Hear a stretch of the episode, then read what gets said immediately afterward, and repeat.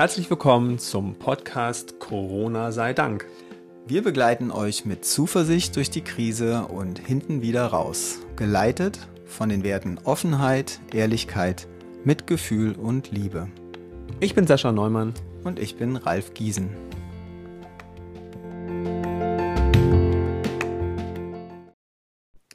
Heute kognitive Dissonanz. Hm, hört sich nach einem spannenden Thema an, ganz für dich.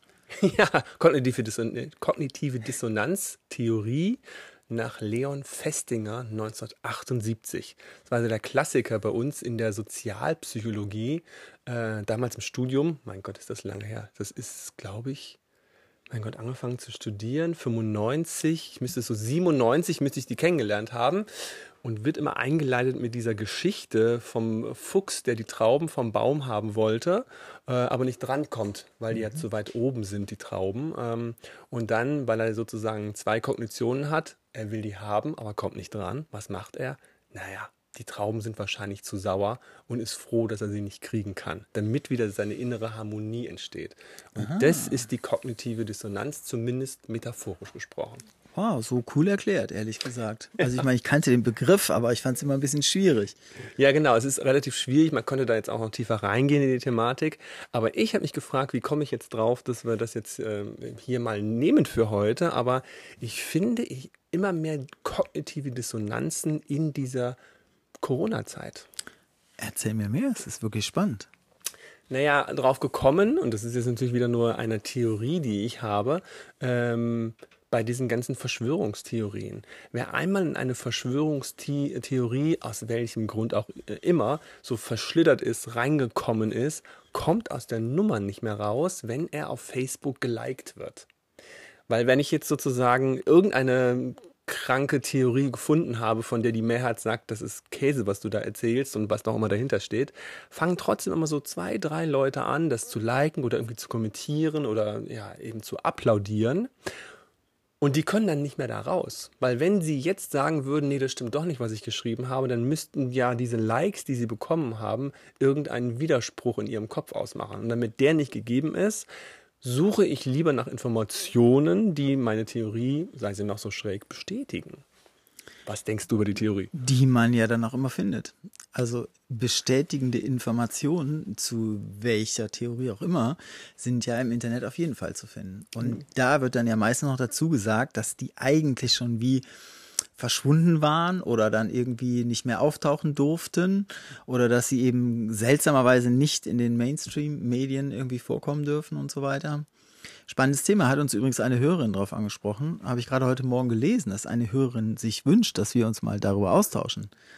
Hier das Thema Verschwörungstheorien. Aber ähm, für dich jetzt erstmal logisch, was ich erzählt habe, weil ich, also ich bin mir jetzt, ich bin ja auch auf dünnem Eis gerade, aber in meinem Psychomind, weil ich ja so, ich liebe ja diese psychologischen Theorien, habe ich dann irgendwann gedacht, das könnte ein Grund sein, warum Leute auf Facebook jetzt hauptsächlich sich diesen Verschwörungstheorien so verschworen haben und immer wieder darauf eingehen.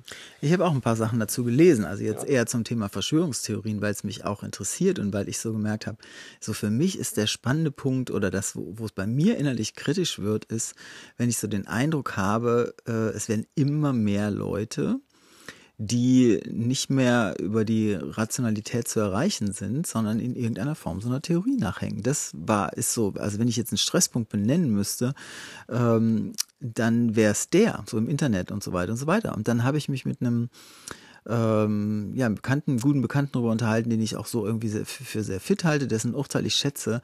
Und der hat mir das dann alles genommen mit den Worten, Ralf, Verschwörungstheorien gibt's schon seit dem Mittelalter oder noch länger. Mit anderen Worten, äh, der war zwar irgendwie auch genervt von diesen ganzen Theorien und von, von den Sachen, die da teilweise erzählt werden und die anscheinend ja nun wirklich nicht viel ähm, also wo einfach nichts dran stimmt und so weiter. Und trotzdem muss man ständig wieder neu argumentieren, warum man damit jetzt nichts zu tun haben will und noch nicht schon wieder irgendwas geschickt bekommen will. Und er meinte so nach dem, das hat es immer schon gegeben.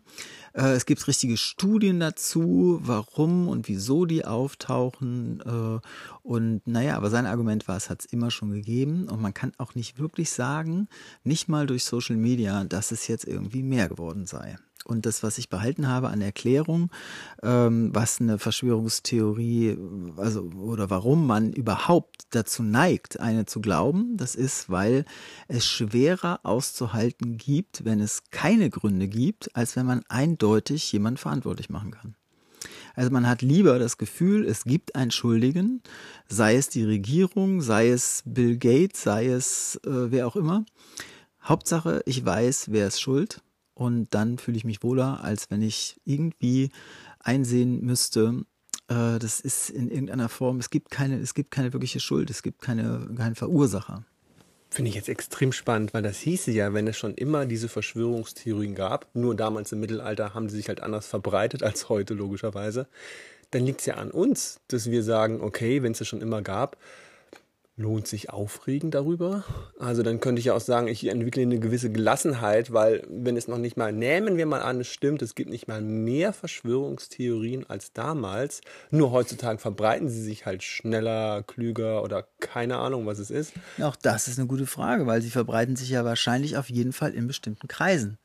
Also ich wurde zum Beispiel jetzt aufmerksam gemacht auf diese Bewegung Widerstand 2020, die ja anscheinend schon mehr Parteimitglieder haben als, äh, ich weiß nicht, es hieß als die Grünen. Ich habe es jetzt noch nicht überprüft, aber auf jeden Fall haben sie zigtausende Parteimitglieder. Das ist eine Partei, die gerade im Entstehen ist. Widerstand 2020 habe ich noch nicht gehört. Von. Ja, siehst du mal. Und äh, ich Schade, ich wollte es gar nicht hören.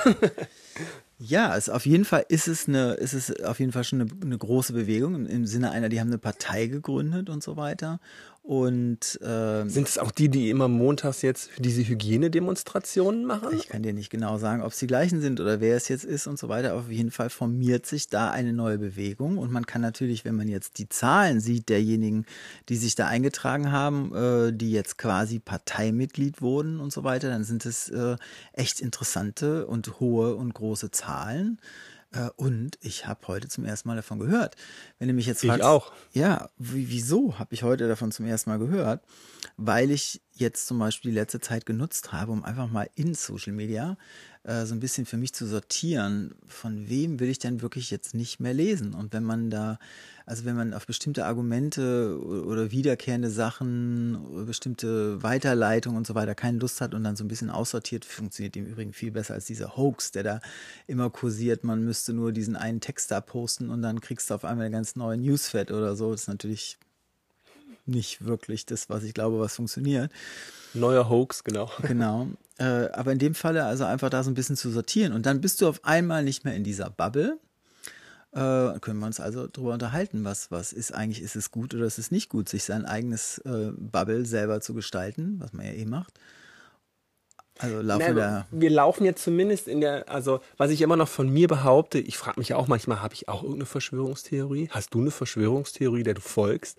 Also ich habe immer so ein bisschen Befürchtung, dass ich jetzt vor lauter Verurteilen von Leuten, die Verschwörungstheorien habe, meine eigene Verschwörungstheorie nicht sehe. Naja, kein Verschw niemand, der aus unserer Sicht eine Verschwörungstheorie glaubt, wird ja von sich selber sagen, dass er eine Verschwörungstheorie glaubt. Eben, deswegen also, habe ich ja gerade Angst, dass ich eine habe und sie aber nicht sehe, sozusagen ein blinder Fleck oder sowas. Und die Rettung, die ich habe, ist immer, aha, ich folge der Mehrheit. Wenn ich der Mehrheit folge, dann ist es offensichtlich keine Verschwörungstheorie, was natürlich auch, naja, funktioniert das, aber das ist sozusagen meine einzige Chance, die ich habe. Aber ich bin total neugierig. Wie muss es zum Beispiel einem Menschen gehen, der einer Verschwörungstheorie folgt und irgendwann aufwacht? und irgendwann feststellt, oh scheiße, das war einer. Ich habe irgendwie gemerkt, habe den blinden Fleck gefunden und weiß ich nicht, tut mir leid oder sowas. Wie reagierst du dann? Naja, ganz aus meiner Sicht, ich kenne ja, ich kenne ein paar, so in meinem etwas weiteren Umfeld kenne ich einige Leute, von denen ich sagen würde, die glauben bestimmte Dinge, äh, die jetzt für mich in diesen Kreis reingehören, äh, dass ich das als Verschwörungstheorie einschätzen würde. Und von denen, aus meiner Sicht, soweit ich das beurteilen kann, hat noch nie einer aufgehört, irgendeine von diesen Theorien dann auf einmal zu glauben. Eben, das heißt doch, das könnten, selbst wenn wir einer folgen würden, also du und ich, dann würden wir ja auch nicht daraus aufwachen. Richtig, wir oh glauben wahrscheinlich Gott. auch weiter, was wir glauben, genau wie die weiter glauben, was sie glauben. Zum Glück haben aber auch nicht so viele Leute die Seite gewechselt. Also diejenigen, von denen ich mir sicher bin, dass sie nicht wirklich anfällig sind für solche Theorien, die Gruppe ist auch irgendwie sehr konsistent. Also heißt jetzt gerade, du hast gar keine Angst. Also du hast keine Angst, dass du einer Verschwörungstheorie folgst. Also ich habe die gerade. Ich denke mir die ganze Zeit, während ich da so, ich meine, ich bin wirklich bei der Idee der Umkehrung. Ich denke mir, wenn ich andere Leute dafür verurteile, dass sie eine Verschwörungstheorie folgen, dann ist doch in mir auch irgendeine Verschwörungstheorie, ja, oder? wahrscheinlich hast du recht. Und, und die Angst kann ich auf jeden Fall da finden, dass ich natürlich auch, also ich bin auf jeden Fall unsicher, ob die Theorien, die ich jetzt gerade glaube, äh, oder die ich für wahrscheinlich halte, sagen wir mal so, dass die sich als falsch rausstellen. Das finde ich ja wahrscheinlich, also das finde ich auf jeden Fall auch nicht so schön. Mir wäre lieber zum Beispiel, ähm, dass die politische Linie, die mir liegt, äh, dass das sich langfristig rausstellt als macht Sinn, führt zum Wohlbefinden, trägt zum Wohlbefinden bei und so weiter. Oder die politischen Entscheidungen, die getroffen werden, wenn man die für richtig hält, dass, dass das dann auch langfristig in irgendeiner Form so wie der Tenor ist, ist mir natürlich lieber als umgekehrt. Wahrscheinlich ist das das Rätsels Lösung, dass wir sagen, wir ähm, haben wieder diesen ähm, Ich weiß es nicht Verstand, dass wir eigentlich gar nicht genau wissen, was wir, wie wir da gerade folgen. Und solange wir das beibehalten und offen sind, dass die Theorie, die wir folgen, von der wir wollen, dass sie glaubhaft ist, dass sie vielleicht auch nicht stimmt und das aber nicht schlimm ist. Ich meine, ich glaube, Frau Merkel ging es jetzt gerade genauso wie dir, dass sie sagt, hoffentlich stimmt das alles, was ich jetzt, äh, das, was wir jetzt glauben und das, was wir verbreiten nach draußen. Die ist wahrscheinlich auch froh. Und wie geht sie dann damit um, wenn es doch nicht gestimmt hat und keiner kann es wissen, was die Zukunft betrifft oder man versucht es ja nur in irgendeiner Art und Weise. Aber das finde ich gerade eine schöne Lösung. Das schließt auch meine kognitive Dissonanz wieder. Mhm. Weil wenn ich jetzt anfange zu sagen, okay, egal welche Theorie ich glaube, sei sie eine Mehrheitstheorie oder eine Minderheitstheorie, Hauptsache ich bin offen dafür zu sagen, ja, es war nicht richtig und ich erkenne es und akzeptiere, dass es nicht wahr war. So geht es mir gerade.